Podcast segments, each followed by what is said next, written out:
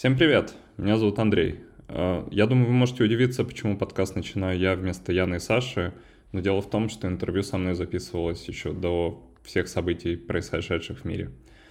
Э, мы все же хотели поделиться этим выпуском и надеемся, что он будет полезен вам, несмотря на трудную ситуацию.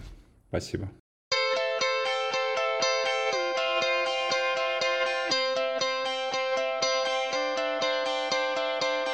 Всем привет! Сегодня выходит наш девятый выпуск э, на подкасте «Мама, я в Берлине». Да, всем привет! И сегодня у нас очень интересная и большая тема, тема маркетинга. Ян, что для тебя вообще маркетинг? Что ты под этим понимаешь? Ну, я, собственно, изучала маркетинг на протяжении почти семи лет, поэтому могу долго говорить на эту тему. Ну, наверное, если в двух словах, то это продвижение продукта, вся деятельность э, рекламного отдела, отдела пиар по э, тому, чтобы продукт э, узнавали, покупали, пользовались и, собственно, чтобы он достигал своих коммерческих каких-то задач. А ты что думаешь? Ну, я тоже училась на маркетинг, как ты знаешь, и то, что ты сказала, это, безусловно, правильно, и так оно и есть. Но, по сути, я думаю, простыми словами, маркетинг, знаешь, вот такое ощущение, что это наше все, потому что без маркетинга невозможно было бы узнать ни об одном продукте, ни об одном сервисе.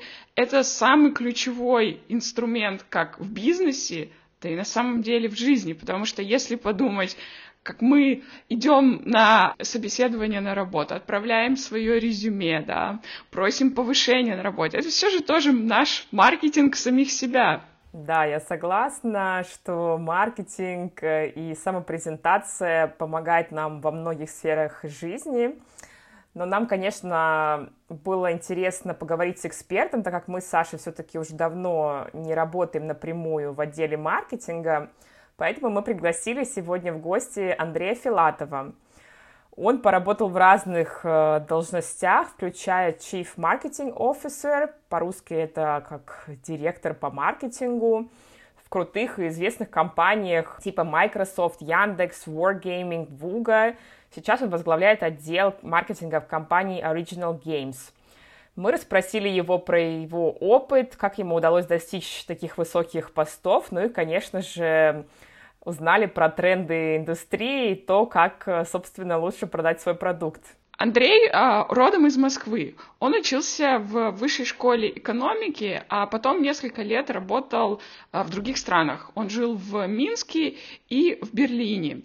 А, помимо его публикаций о путешествиях и фотографии в стиле стрит-арт, популярным в соцсети стал его проект Lunch Me Out, через который прошло более 300 человек, и я знаю, что вы с, э, с Андреем Ян тоже познакомились э, через этот проект. Да, все верно. Мы шапочно были знакомы до этого, и потом встретились на обед и пообщались уже э, более детально. В целом, хочу сказать, что разговор с Андреем получился очень эффективным, полезным для нас, не только потому, что мы хотели рассказать его историю, а также потому, что мы с Сашей задумались про небольшой реформат подкаста, истории переезда похожи друг на друга, особенно если мы общаемся с людьми, которые достигли чего-то значительного в их профессиональной карьере. Как правило, они переезжают по рабочей визе и имеют задачи и цели в бизнесе. Поэтому мы решили углубиться в профессиональную деятельность чуть больше. Конечно же, истории иммиграции останутся с нами, но хотели сообщить вам об этом, чтобы вы так скажем, не удивлялись небольшой перемене в наших вопросах. Да, разговор с Андреем очень вовремя э, нам пришелся, вот, потому что мы с Яной уже задумывались на тему формата, реформата, и вот когда мы поговорили с Андреем, он нам дал несколько очень ценных полезных советов, а, это стало для нас еще более ясно, в каком направлении нам двигаться. Вот. Ну и, естественно, помимо советов по продвижению нашего подкаста, Андрей рассказал очень много других интересных вещей о маркетинге. Поэтому предлагаю послушать интервью с Андреем. Поехали!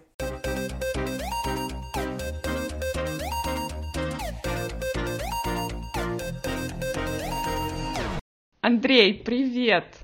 Хотелось бы, знаешь, начать с какого вопроса? У тебя очень богатый опыт и карьера в маркетинге. Какие изменения ты заметил в этой индустрии за последние 10 лет, да, сколько ты работаешь в ней? Да, всем, всем привет. Э, у меня разный, разный опыт в маркетинге, действительно, уже больше 13 лет этим занимаюсь и учился маркетингу. И в основном это игровая индустрия и e-commerce, поэтому, конечно, я не могу сказать, что я все пробовал и все знаю. Но если говорить про изменения, я думаю, что ну, какие-то тренды, они во многом... Э, первый — это такая тактификация маркетинга, можно назвать. То есть, э, если, наверное, вы учили маркетинг или читали умные книжки, особенно там старые, типа Котлера, там вот какие-то классические, да, не так много, на самом деле, книжек по маркетингу теоретических, но вот Котлер, например, то там, э, когда вам будут рассказывать про маркетинг, там будет, что маркетинг, он занимается там анализ рынка, сегментация, позиционирование, таргетинг, разработка продукта, там тыры-пыры, 4P там и так далее, да, все эти умные слова. Вот. И потом только есть какой-то план коммуникации, и это там в лучшем случае, наверное, это там треть э, того, что делает маркетинг, да, ну то есть и очень много стратегической работы, и там анализа какого-то, и потом есть только коммуникация. А, плюс э, во многих книгах вообще маркетинг еще придумывает продукт. Вот это типа вот э, так, так сделано. А по факту же, да, когда, наверное, мы говорим про маркетинг, если говорить и про игры или еще что-то, то маркетинг — это обычно про коммуникации, или даже более узко это про рекламу, да, и про там какой-то growth, рост. Э.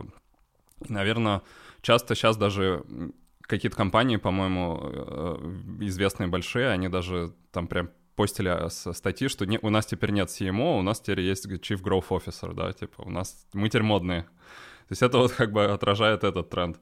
Ну и по сути маркетинг сводится именно вместо того, что это там много чего разного, да, он сводится именно к такой тактической задаче обеспечить рост бизнеса в основном за счет рекламы и коммуникации. То есть и из-за этого возникают вот эти вот все TikTok-стратегия, понятия какие-то, да. Понятно, что это никакая не стратегия, это там супер тактика какая-то очень точечная, но как бы в итоге оно так все тактифицировалось, и мы все это называем стратегией. Наверное, это первое. Второе, ну, конечно, нельзя не отметить, э, опять же, к чему, что во многом к этому привело, это, наверное, интер, digital, да, интернет, э, mobile и вот все-все-все вот это, если ты сказал 10 лет, да, как поменялось, ну, конечно, вот это все появилось, да, по сути. iPhone там появился в 2007 или 2008 году. Абсолютно развелись э, социальные сети, и вместе с этим, так как они набрали кучу данных, то ну, изменился рекламный рынок от того, что таргетинг, да, выбор, кому вы что показываете, он был такой очень как раз упражнением для маркетологов. Они говорили, у нас есть целевая аудитория, это женщины, там, допустим, 25-45, живущие там-то, с таким-то доходом, такой-то у них лайфстайл, и вот мы под них, например, ищем, какие ТВ-каналы они смотрят, какие журналы они читают, может быть, какую наружную рекламу они могут понять, ну, то есть вот такое, да, очень э, упражнение как бы ментальное на основе исследований и так далее.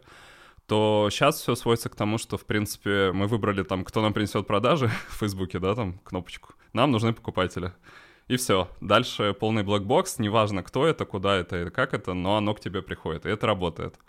А, это как бы сейчас ухудшилось э, в связи с тем, что Apple стал э, сильно как раз с приватностью работать. Европейские страны, да, очень много этому внимания уделяют. Взять GDPR, или они, по-моему, Фейсбуку сейчас просто угрожают, что вы там данные не можете собирать. И как бы это немного откатывается, этот тренд, но, в принципе, если взять два года назад, то можно ни о чем не думать э, за счет машинного обучения, количества данных. Маркетинг становится очень такой технической вещью, но при этом максимально дико работающей, да, ты просто выбираешь, какие, какие цели ты хочешь выполнить, и потом как-то что-то само делается, и все, все происходит. А, я думаю, что вот это такая большая вещь. А, третье, наверное, это а, связано с миром. Мне кажется, мир больше глобализируется на самом деле, и то, что раньше было больше каких-то локальных отличий, а, коммуникация должна была быть разная, потребители были совсем разными, все сильно отличалось от региона к региону, от города к городу, от страны к стране, континент к континенту. Сейчас, мне кажется, за счет, опять же, интернета, э, общей глобализации, принципе, в основном весь мир смотрит одни и те же там сериалы, потребляет одни и те же продукты, пользуется одними и теми же операционными системами, социальными сетями. Ну, то есть все, все в Инстаграме, там все в ТикТоке, все в Фейсбуке, весь мир, да. И там, конечно, есть какая-то локальная специфика, но в целом э, как-то все очень становится друг на друга похоже, и все меньше какой-то локальной специфики, что, наверное, в чем-то хорошо, что тот же маркетинг становится более глобальным, э, вместо того, что он суперлокальным, да, если раньше это были какие-то газеты вашего района, я уж не знаю, там, или телек вашего города, то сейчас, в принципе, это можно на весь мир как-то делать э, и получать глобальный охват и обеспечивать глобальную коммуникацию. Э, вот. Такие три я бы выделил. Наверное, есть еще, но вот, например, если три назвать, я бы такие сходу сказал. Да, кстати, мои друзья, у которых свой стартап, ко мне обратились и говорят, мы ищем себе партнера э, Chief Growth Officer. Я такая, это кто? Простите, я сначала подумала, что это продажи, наверное. Ну, growth — это рост, правильно? И она объясняет, объясняет, объясняет. Я говорю, так это же маркетинг, ты маркетинг имеешь в виду? Она, да-да, маркетинг. Ну, как Теперь я буду знать, что это просто новый, новый термин, новый способ называть эту профессию, которую мы привыкли называть маркетингом. Ты правильно сказал, что онлайн, наверное, изменил все, то количество информации, которое у нас есть о пользователе сейчас, это не сравнить с тем, что было раньше. Но вот нам интересно понять, что же касается офлайн маркетинга, то есть насколько он э, умирает и может ли компания обойтись полностью без него, или же все-таки его многие недооценивают, и нужно уделять внимание также и офлайн? Да, э, хороший вопрос. Я думаю, что это, конечно, зависит от э, категории товаров. Но в целом, пока мы еще не ушли в метаверс, да, пока, и то там, наверное, тоже будет своеобразный офлайн маркетинг внутри метаверса, но пока мы еще ходим по улицам, смотрим по сторонам, и очень много мы в телефоне и в компьютере, но мы что-то еще другое потребляем, да, все равно так или иначе в разных ситуациях. Поэтому если у всего этого охват, безусловно, да. А, мое мнение следующее, что, с одной стороны, если вы хотите помимо growth вы еще хотите бренд, да, строить бренд, то в этом смысле офлайн маркетинг он лучше с точки зрения...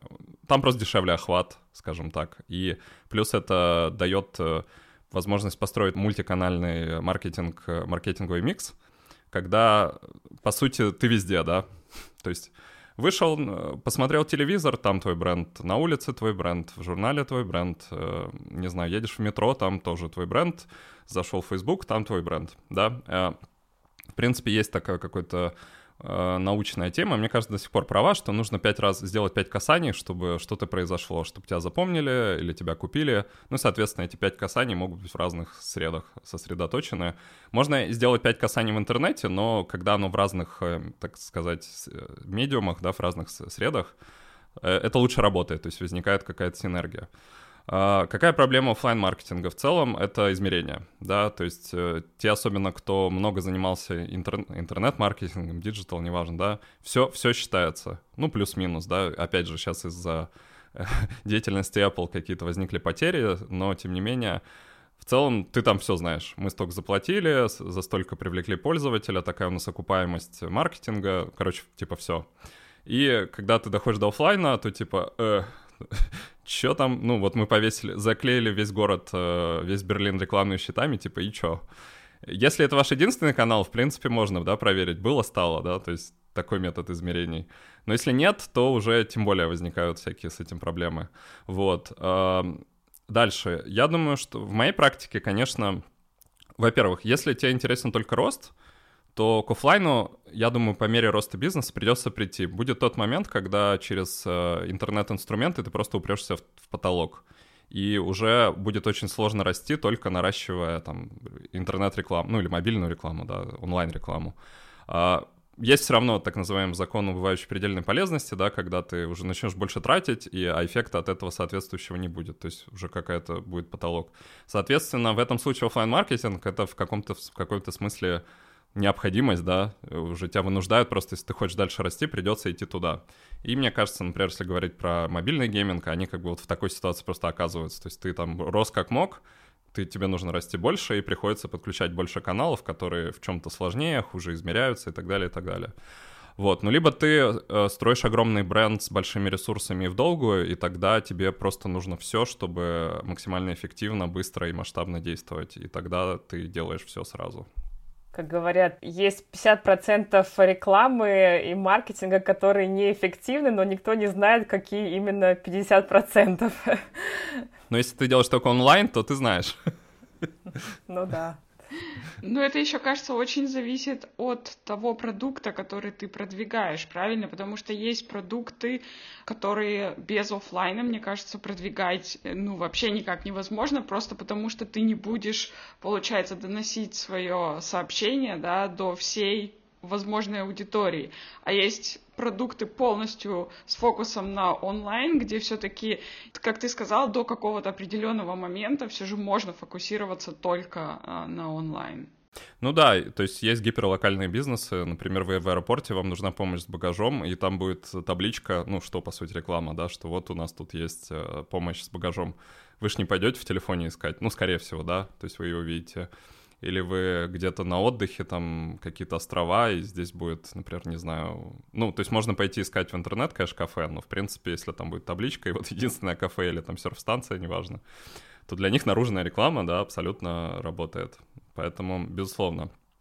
Ну, плюс, конечно, можно еще удариться в то, что какие-то там э, какие-то демографические сегменты меньше как бы сидят в интернете, кто-то больше телек смотрит, э, телек, э, на самом деле, все еще смотрят люди, в целом даже вообще все.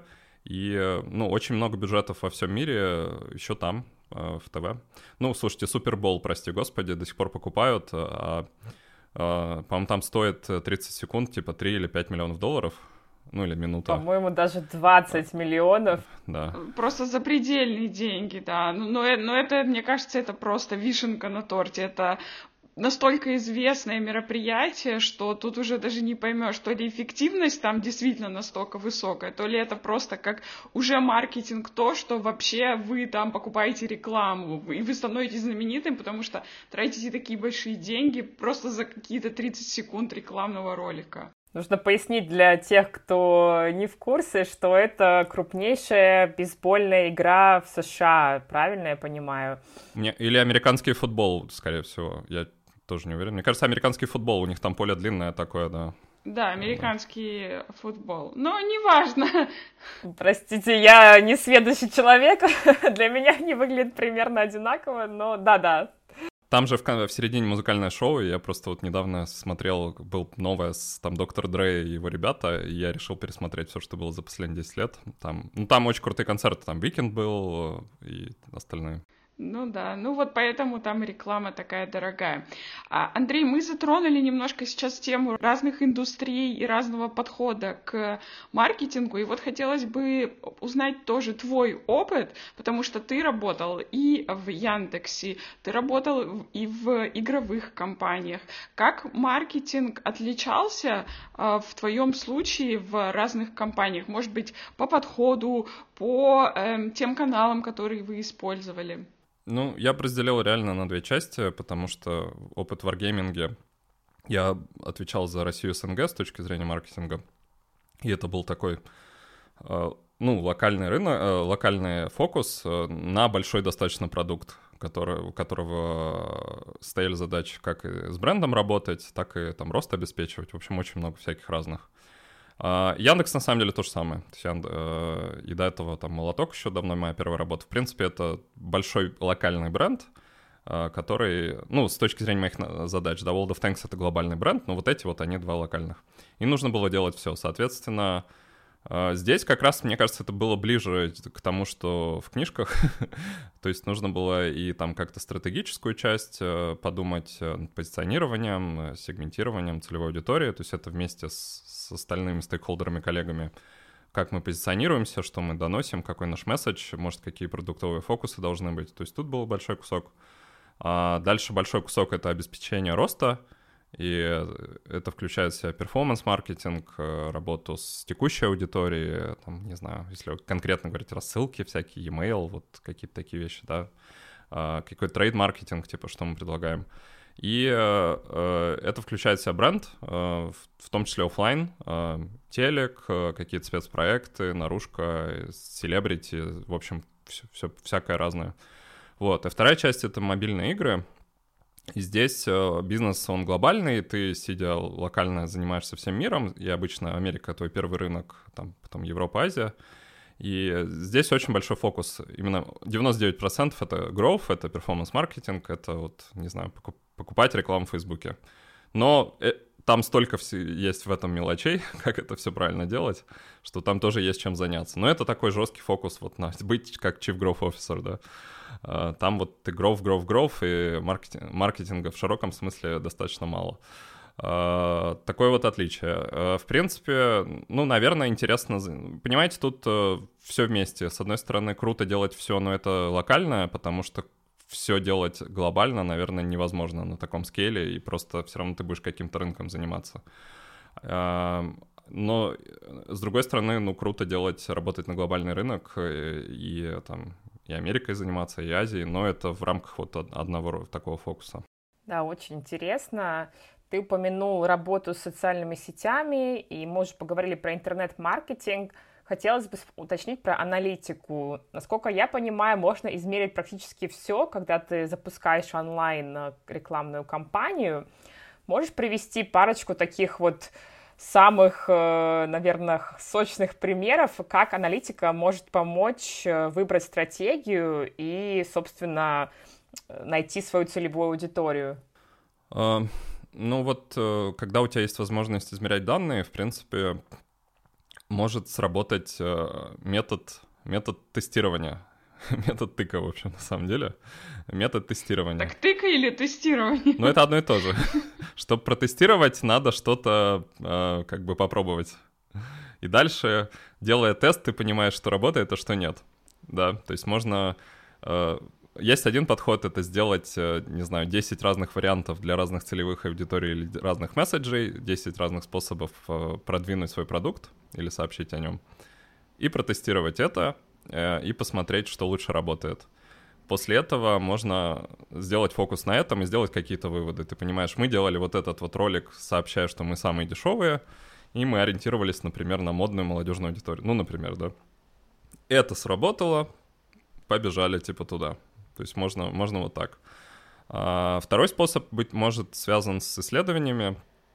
То есть можно сделать количественные и качественные исследования, можно проводить фокус-группы, просто посозваниваться, пообщаться с вашими клиентами, а плюс сделать какие-то количественные исследования. Это может быть какая-то анкета а почему вы нас, нами пользуетесь, что вы в нас любите, э, почему вы выбрали наш продукт, например, да. И из, исходя из ответов тоже возникнет, ну, какие-то месседжи, ответы, что нужно коммуницировать и кто эти люди, соответственно, э, с точки зрения там целевой аудитории таргетинга, например. А, и исходя из этих вот исследований, ну, по сути, аналитики, да, если так можно тоже взять, только в широком смысле, а, можно сделать коммуникационную стратегию, основываясь, что вот наше сообщение, вот этим людям мы хотим сказать, ну и дальше побежали с помощью там такого плана коммуникации, плана роста делать, вот.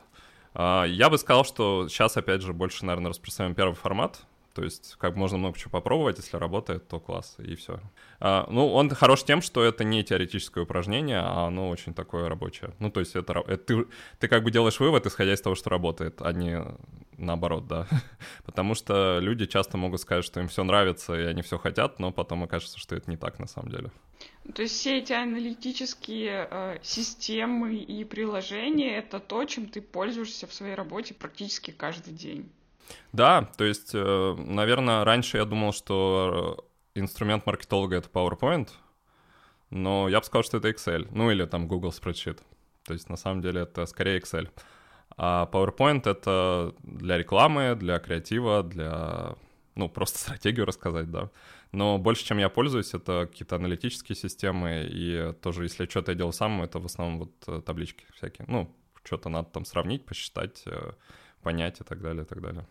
Ну, давай от аналитики перейдем к более креативному такому вопросу, как э, локализация, потому что много есть и в сети различных статей про удачную и неудачную локализацию. Например, я знаю, что здесь в Германии есть такой знаменитый бренд э, техники, Медиамаркт называется. И вот когда они выходили на российский рынок, это такой всем известный кейс, они а, перестали использовать свинку, которая в Германии активно используется в рекламе, потому что в России свинка будет неправильно воспринята, как подложить свинью, и у них в рекламе в основном котики и какие-то другие животные. А, вот. ты, у тебя супер большой и богатый опыт в маркетинге, наверняка ты тоже можешь рассказать несколько примеров каких-то прикладных из своей жизни, э, не знаю, удачной, неудачной локализации. Да, надо, надо подумать. Ну, то есть, э, наверное, когда вы путешествуете или видите разную рекламу, вы тоже замечаете какие-то особенности национальные. Вот, э, что в России часто это может, вы помните, особенно в 90-х, да, было много роликов, это что-то очень такое креативное, как будто это артхаус, какой-то какой-то там смысл, и типа все надо понять самому, что хотели сказать. И вроде это такой стиль, э, ну, например, российской рекламы. И очень мало текста, даже на рекламных счетах подчас я думаю, блин, так что же они хотели сказать? Написали бы хотя бы, вообще непонятно, про что все это. Но это типа вот так, высокий контекст, мне кажется. Германия, мне кажется, она такая должна быть прямая, и там, типа, у нас э, пару триггеров либо дешево, да, либо еще что-нибудь там, скидки. Вот, либо просто вот у нас автомобиль, он классный, он быстро ездит, покупай, наверное, да. Ну и немецкие машины, они в чем-то так себя и позиционируют, да, и это неплохо, это просто стиль такой. А в Америке, например, очень много, наоборот, какого-то непосредственно нарратива, и на рекламном щите там будет э, три предложения, что там для России и Германии, мне кажется, сложно себе представить, максимум одно, да. Там будет много, какой-то диалог. То же самое реклама Супербола, да, там много расскажут, не только покажут, но и как бы будут говорить прям, да. И это нормально, если знаете американские питчи, да, то они тебе прям все расскажут прям 300 раз, да, там тыры-пыры, у нас вот это, чтобы ты там ничего себе не додумывал, то есть тебе все выскажут. Вот, это какие-то такие э, наблюдения. С точки зрения моей практики, э, честно говоря, говорю, вот, по крайней мере, с мобильными играми, с чем я сейчас сталкиваюсь, с тем, что... Ну, и на самом деле, раньше это было, что мы пробовали делать, например, там для Германии, для Франции специальные креативы или для Японии. Прям брали местное агентство и заказывали им. И, честно говоря, это сработало хуже, чем просто то, что работало на весь мир. И максимум, что мы делали, это перевод. То есть это сложно назвать локализацией, ты просто текст перевел, что-то было и, и все. Вот. Тут, конечно, можно разное делать, может, это мы делали неправильно, нужно было лучше. И мне кажется, как конкретный пример, это, это селебы, да. А, вот на самом деле очень понятный, что есть селебрити глобальные, а есть селебрити локальные. А, и, ну, соответственно, здесь очень просто, что если ты возьмешь русского звезду, то его там в Америке показывать бесполезно достаточно, да. Вот. Но, но, скорее всего, если ты возьмешь американскую звезду, то тут зайдет. А, не до конца мой проект, но я участвовал в Wargaming, брал себе селебрити, например, Стивена Сигала э, для там кораблей. Ну, у него же фильм есть «Захват», да, или это «Siege». Э, это, в принципе, пример, когда вроде такая глобальная коммуникация, но, в принципе, на все рынки подходит. И в России как раз его очень хорошо знают. То есть в Европе его мало кто знает. Во Франции, типа, эта реклама, ну так. А в России, типа, Стивен Сигал все знают, да. А, ну или Арнольд Шварценеггер, его, наверное, везде знают. Если взять Арнольда, то типа по кайфу везде. Вот, например.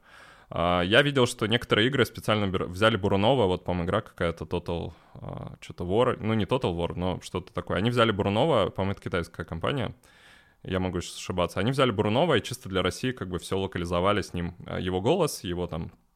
А, и, кстати, на самом деле есть кейс, просто это было так давно, что я забыл. А, мы делали э, еще в Game Insight, когда я работал, мы делали игру «Мобильные танки» до того, как Wargaming сделал мобильные танки свои. И мы взяли себе двух селебов как раз. Для Америки и мира мы взяли Майкла Айронсайда, это который в «Звездном десанте» был чуваком, он канадский актер. А, и вот, соответственно, он как бы был интегрирован в игру, делал озвучку, и он был в рекламе у нас. А для России мы взяли Гоблина который, ну, этот Гоблин, все знают Гоблина, да? Оз... Перевод э, пиратских копий, да? И, да, и у нас была его, типа, озвучка, и прям гоблинская озвучка, он там сам был. Класс. И это был чис- чисто локализация, по сути, как бы продукта и коммуникации. Ну, понятно, что это здорово работало. Да, кстати, реально забыл, просто на самом деле такое реально делали. А, вот. А, я слышал очень много историй, когда какие-то слова значат что-то не то в других языках, вот, но, наверное, ты сам это никогда не поймешь, не живя там в этой стране, и вряд ли каждый жил во всех странах. Тут только, опять же, какой-то фокус группы, местные партнеры, местные какие-то э, консультанты, которые тебе просто могут все это объяснить, сказать, на что обратить внимание. Потому что, конечно, ну, все знать невозможно, это уже такое на кончиках пальцев все эти вещи, часто сложно объяснить, и, наверное, гидов... Гиды, наверное, внутри компании есть, а нельзя там 13 этаж в каких-то там странах, например, ну и так далее. Число 13 нельзя показывать. Вот. Но, наверное, ну, то есть это всегда надо проверить. И тут уже исходя из вашей, насколько у вас бюджет, масштаб и так далее, ну, сложность этой проверки. Очень классные примеры, на самом деле. Действительно, есть слова, которые просто противоположное значение имеют в разных языках. Когда я увидела, что в Польше урода — это, собственно, красота, то очень удивилась, честно говоря. Салон уроды, надо было сходить. Вот. Такой к тебе следующий вопрос. Э, я немножко предыстории добавлю. У Андрея есть классный проект, который называется Lunch Me Out, э, в котором, насколько я знаю, поучаствовало уже 300 человек, даже чуть больше. По сути, Андрей приглашал на обед, а потом, наверное, уже и на завтрак, а может, и на ужин, э, друзей, знакомых и других людей, их фотографировал, выкладывал их фотографию в э, Инстаграм и Фейсбук с хэштегом Lunch Me Out, и так проект стал популярным. По сути, да, идея проста. Каждый из нас ходит на обед с кем-то, и мы порой даже фотографируем друг друга, но ты как настоящий маркетолог сделал из этого некую такую идею, то есть ты добавил упаковку, добавил хэштег, добавил описание, и это стало популярным и, наверное, помогло тебе также стать более популярным в соцсетях. Вопрос такой, можно ли продать благодаря хорошему маркетингу все, либо же именно качество или уникальность продукта наиболее важный фактор. Я, наверное, переформулирую и скажу так, что многие осуждают маркетинг за то, что вот вы э, впариваете, да, свой продукт, и, может быть, он на самом деле не очень-то интересный, может, он не очень-то качественный и слишком дорого стоит, но благодаря вашей рекламе люди покупают. И такой вот этический вопрос часто всплывает. Мне интересно твое мнение. Как ты думаешь, действительно ли хороший маркетинг э, может позволить продать все, или же продукт важнее? Да, я понял вопрос. Я бы, я бы так сказал, что э, если говорить про большой и долгосрочный успех, ну, длительный и большой, то без э, хорошего продукта хороший маркетинг не поможет. То есть э, это может быть какое-то временное решение, какая-то быстрая выгода, можно что-то навпаривать, да, потом люди разочаруются, расскажут друзьям, оставят отзывы, и как бы дело, дело закончится, да. Uh, наверное, в каком-то смысле, ну давайте перейдем, например, финансовых пирамид, да, я никогда этим не занимался, но это вот то, когда это очень что-то быстрое, очень надутая, где много чего рассказывали, но на самом деле это такая очень краткосрочная история, да, которая ну, про обман, на самом деле, и про мошенничество, да, по большому счету. Вот. А, поэтому, безусловно, большой успех без хорошего продукта, я считаю, невозможен. Вот. Но есть много историй, я думаю, когда очень хороший продукт не был до конца успешным, потому что был плохой маркетинг. И э, здесь э, максимальный успех достигается, когда у тебя и то хорошее, и другое. Но продукт я бы приоритизировал. А, и в этом смысле, да, я, я например, если имею какой-то выбор, то, конечно, в первую очередь я тоже выбираю по продукту, потому что я понимаю, что, ну, очень большой успех построить плохим продуктом не получится. Но он будет недолгим, то есть это будет такой всплеск, а потом э, все, все покровы сорвутся. На самом деле это видно еще другой пример на фильмах. Те, которые выходят в прокате в первую очередь. А, то есть сейчас э, было достаточно много по тем или иным причинам провалов. А, вот в прошлом году или в начале этого, в том числе у Marvel, да, были провалы, хотя, казалось бы, они там никогда не ошибаются. Их сложно упрекнуть в плохом маркетинге. Э, по-моему, он сильный и в отсутствии бюджетов, но это та самая история, когда пара фильмов была не очень, ну, по оценкам критиков, зрителей, и ты получаешь хорошие сборы в первый уикенд, может быть, во второй, а потом у тебя просто все отваливается, потому что э, люди почитали отзывы и поняли, что продукт плохой. И маркетинг был хороший, а продукт плохой, вот и все. То есть у фильмов, наверное, тут это еще максимально ярко, потому что им надо быстро сразу собрать там в первый месяц, например, основные, основные деньги с проката. И если у тебя плохой продукт, на вторую неделю к тебе уже мало кто придет. И есть обратная история, э, тоже из старых фильмов, когда, по-моему, вот «Терминатор», что ли, первый. А, то есть маркетинга там был ноль, но фильм был типа что надо. И на первый, на первый уикенд он собрал мало, там еще было, по-моему, пара каких-то других фильмов, но так как э, те, кто сходил и в целом критики, ну, кайфанули от фильма, то на второй уикенд сборы выросли. И тут история, что плохой маркетинг, но хороший продукт, и в итоге он достаточно хорошо заработал. Ну и дальше Джеймс Кэмерон сделал огромную карьеру на всем этом. Как-то так. То есть все-таки молва лучше любого маркетинга или, так скажем, рекомендации людей, которые воспользовались продуктом или что-то увидели, как фильм? Ну, молву тоже можно фасилитировать, и так называемые вещи, как виральность, э, это тоже в чем-то как функция продукта, так и маркетинга, как обеспечить так, что тебя больше шарили, рекомендовали. Вот. Но в целом, конечно, так называемое сарафанное радио, да, или word of mouth, это, это, очень, ну, это очень важно. И в этом смысле э, инфлюенсеры, блогеры, инфлюенсер-маркетинг, да, вот это направление, оно как раз э, сильно базируется на этой вещи, и селебрити на самом деле, что за счет как бы рекомендации человека, у которого у тебя есть там какое-то доверие или хорошее отношение, ну или ты там хочешь быть на него пох... Ну не знаю, нравится тебе там Ди Каприо, например, и он там говорит, вот я летаю только Delta Airlines. В принципе, вот уже и рекомендация, да, такой как word of mouth, только немножко по-другому.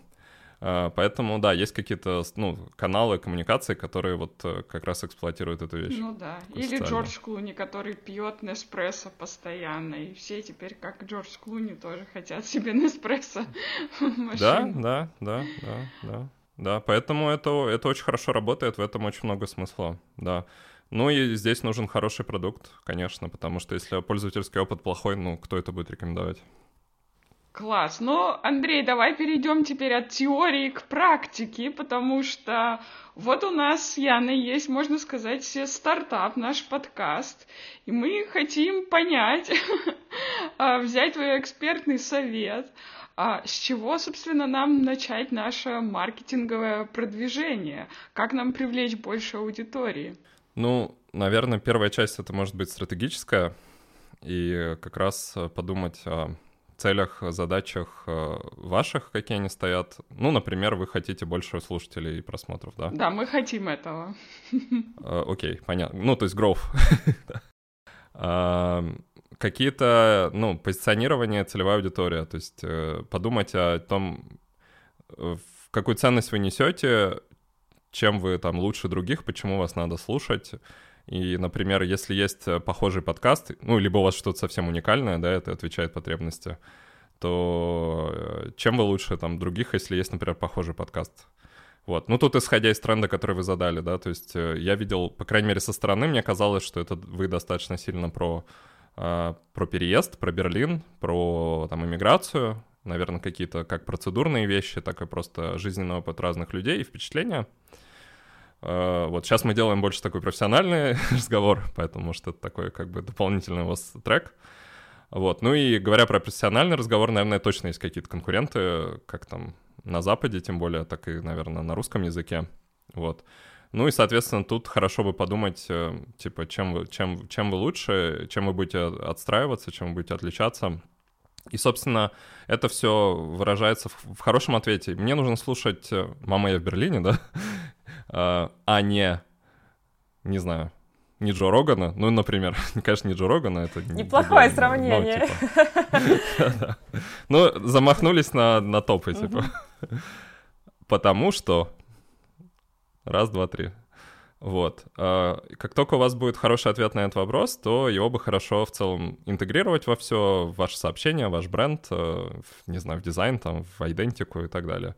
Вот это, наверное, первая такая часть. Ну, плюс э, понять, э, на кого вы ориентируетесь, и иметь в голове, в голове какую-то целевую аудиторию. Наверное, она у вас есть, э, особенно там исходя вот из первой тематики, по крайней мере, да, это очень, это, это очень понятная история.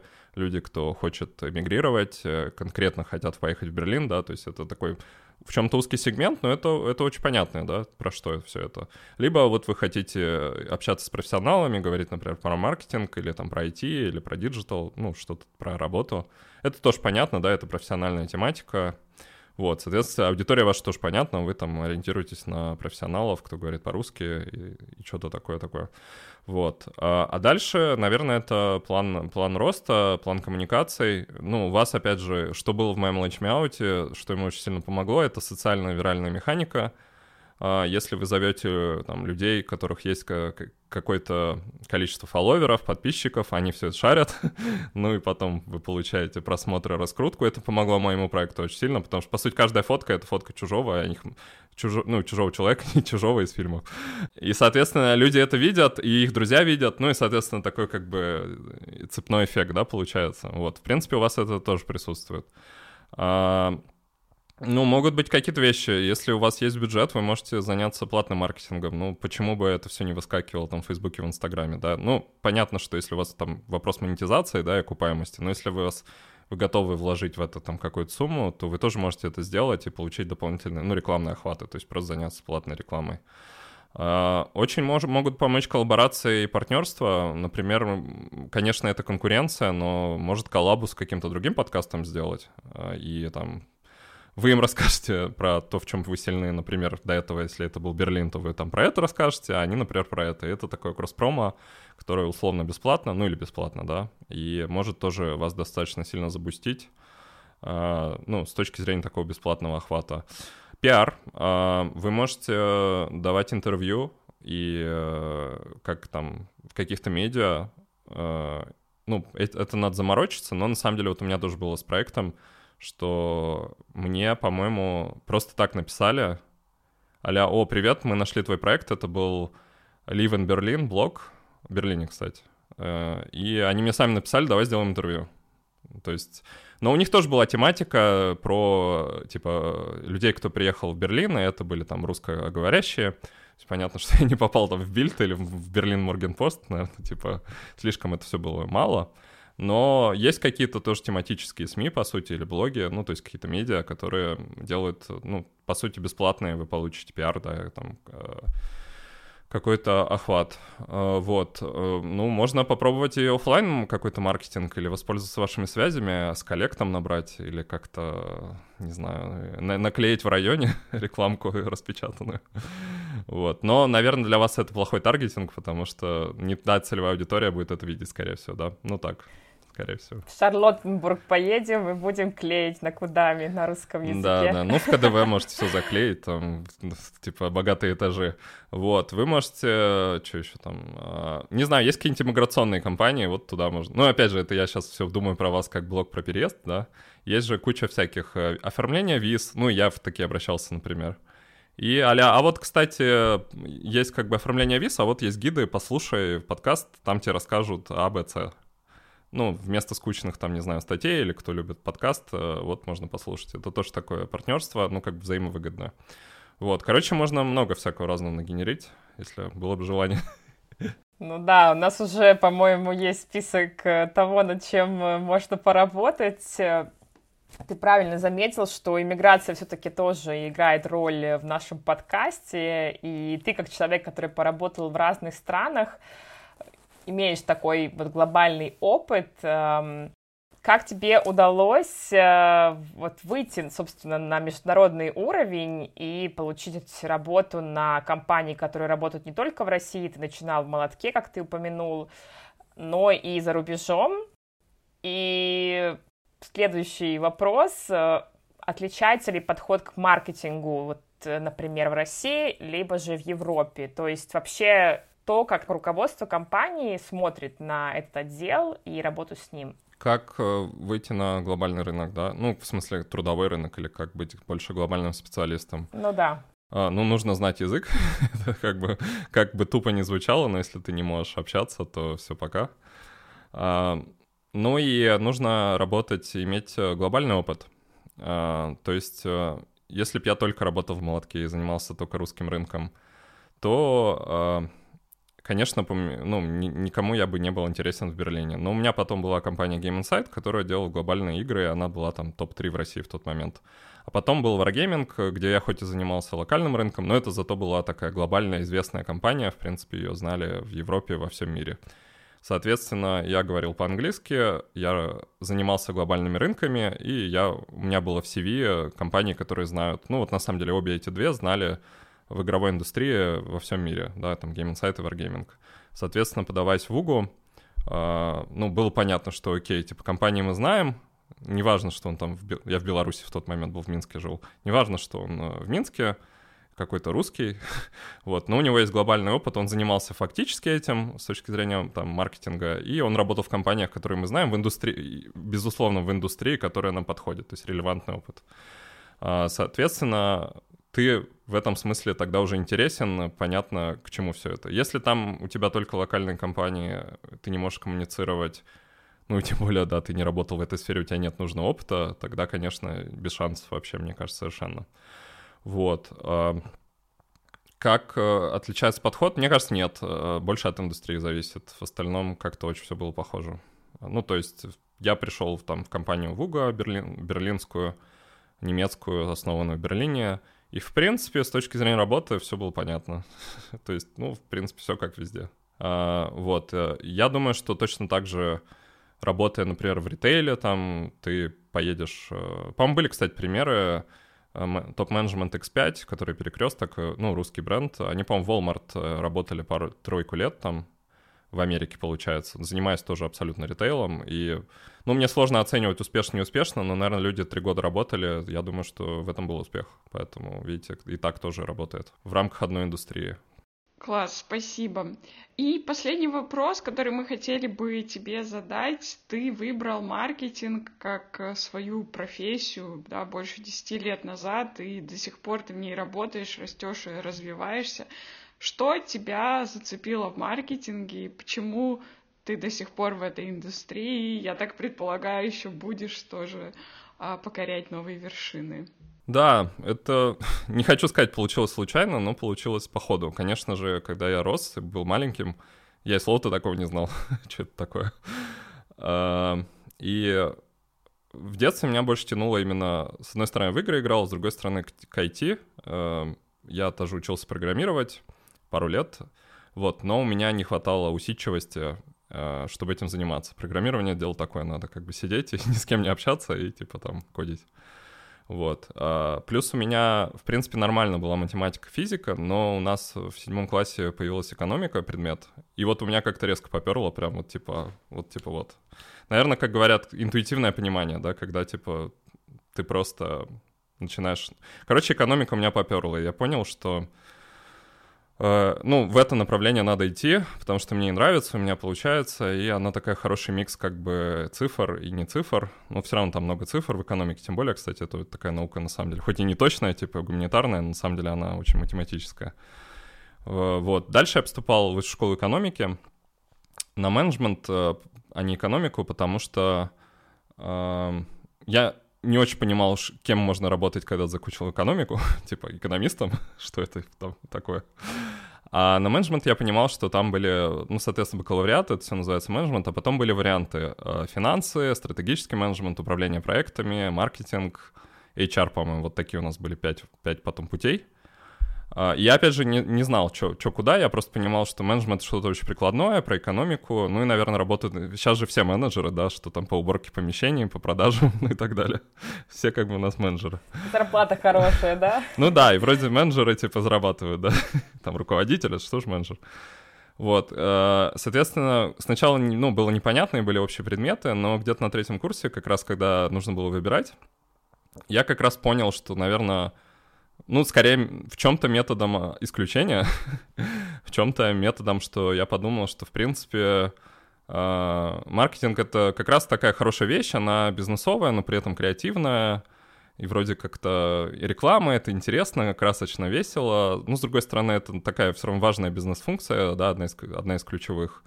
И вот как-то все так сложилось. Соответственно, так я и выбрал эту специализацию, пошел там стажироваться, первые работы — и, ну, с тех пор я не, за, не разочарован, то есть у меня нет такого, сейчас я там еще 10 лет позанимаюсь, а потом, не знаю, чем другим заниматься. Вот, но и она как бы жизненно важная, я думаю, что если ты там хочешь, например, делать свой бизнес или быть CEO, то есть те, кто из маркетинга приходил туда, Uh, то есть это тоже то, что может, в принципе, вас довести до... И, ну, это зависит от бизнеса, да, или там от, от момента.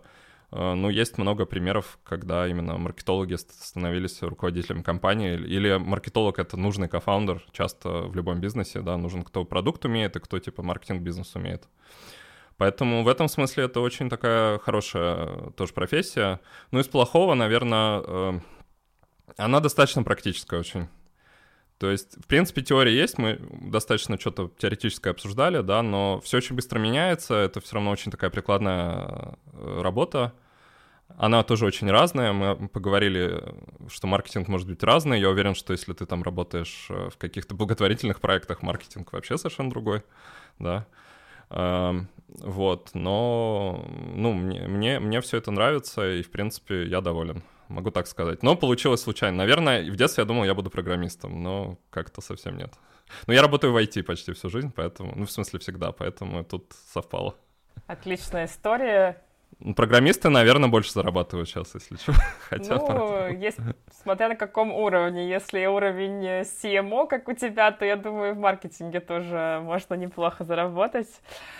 Очень э, интересно было послушать. Спасибо за то, что поделился, во-первых, трендами, изменениями, советами для нашего подкаста как такового и своей историей частично. Будем рады услышать комментарии наших пользователей на этот счет. Э, и, конечно же, ожидаем от тебя, как от истинного маркетолога, репост, лайк, коммент, все как надо. Подписку, лайк, шер. Да, конечно, да, спасибо, что позвали. Очень хорошие вопросы.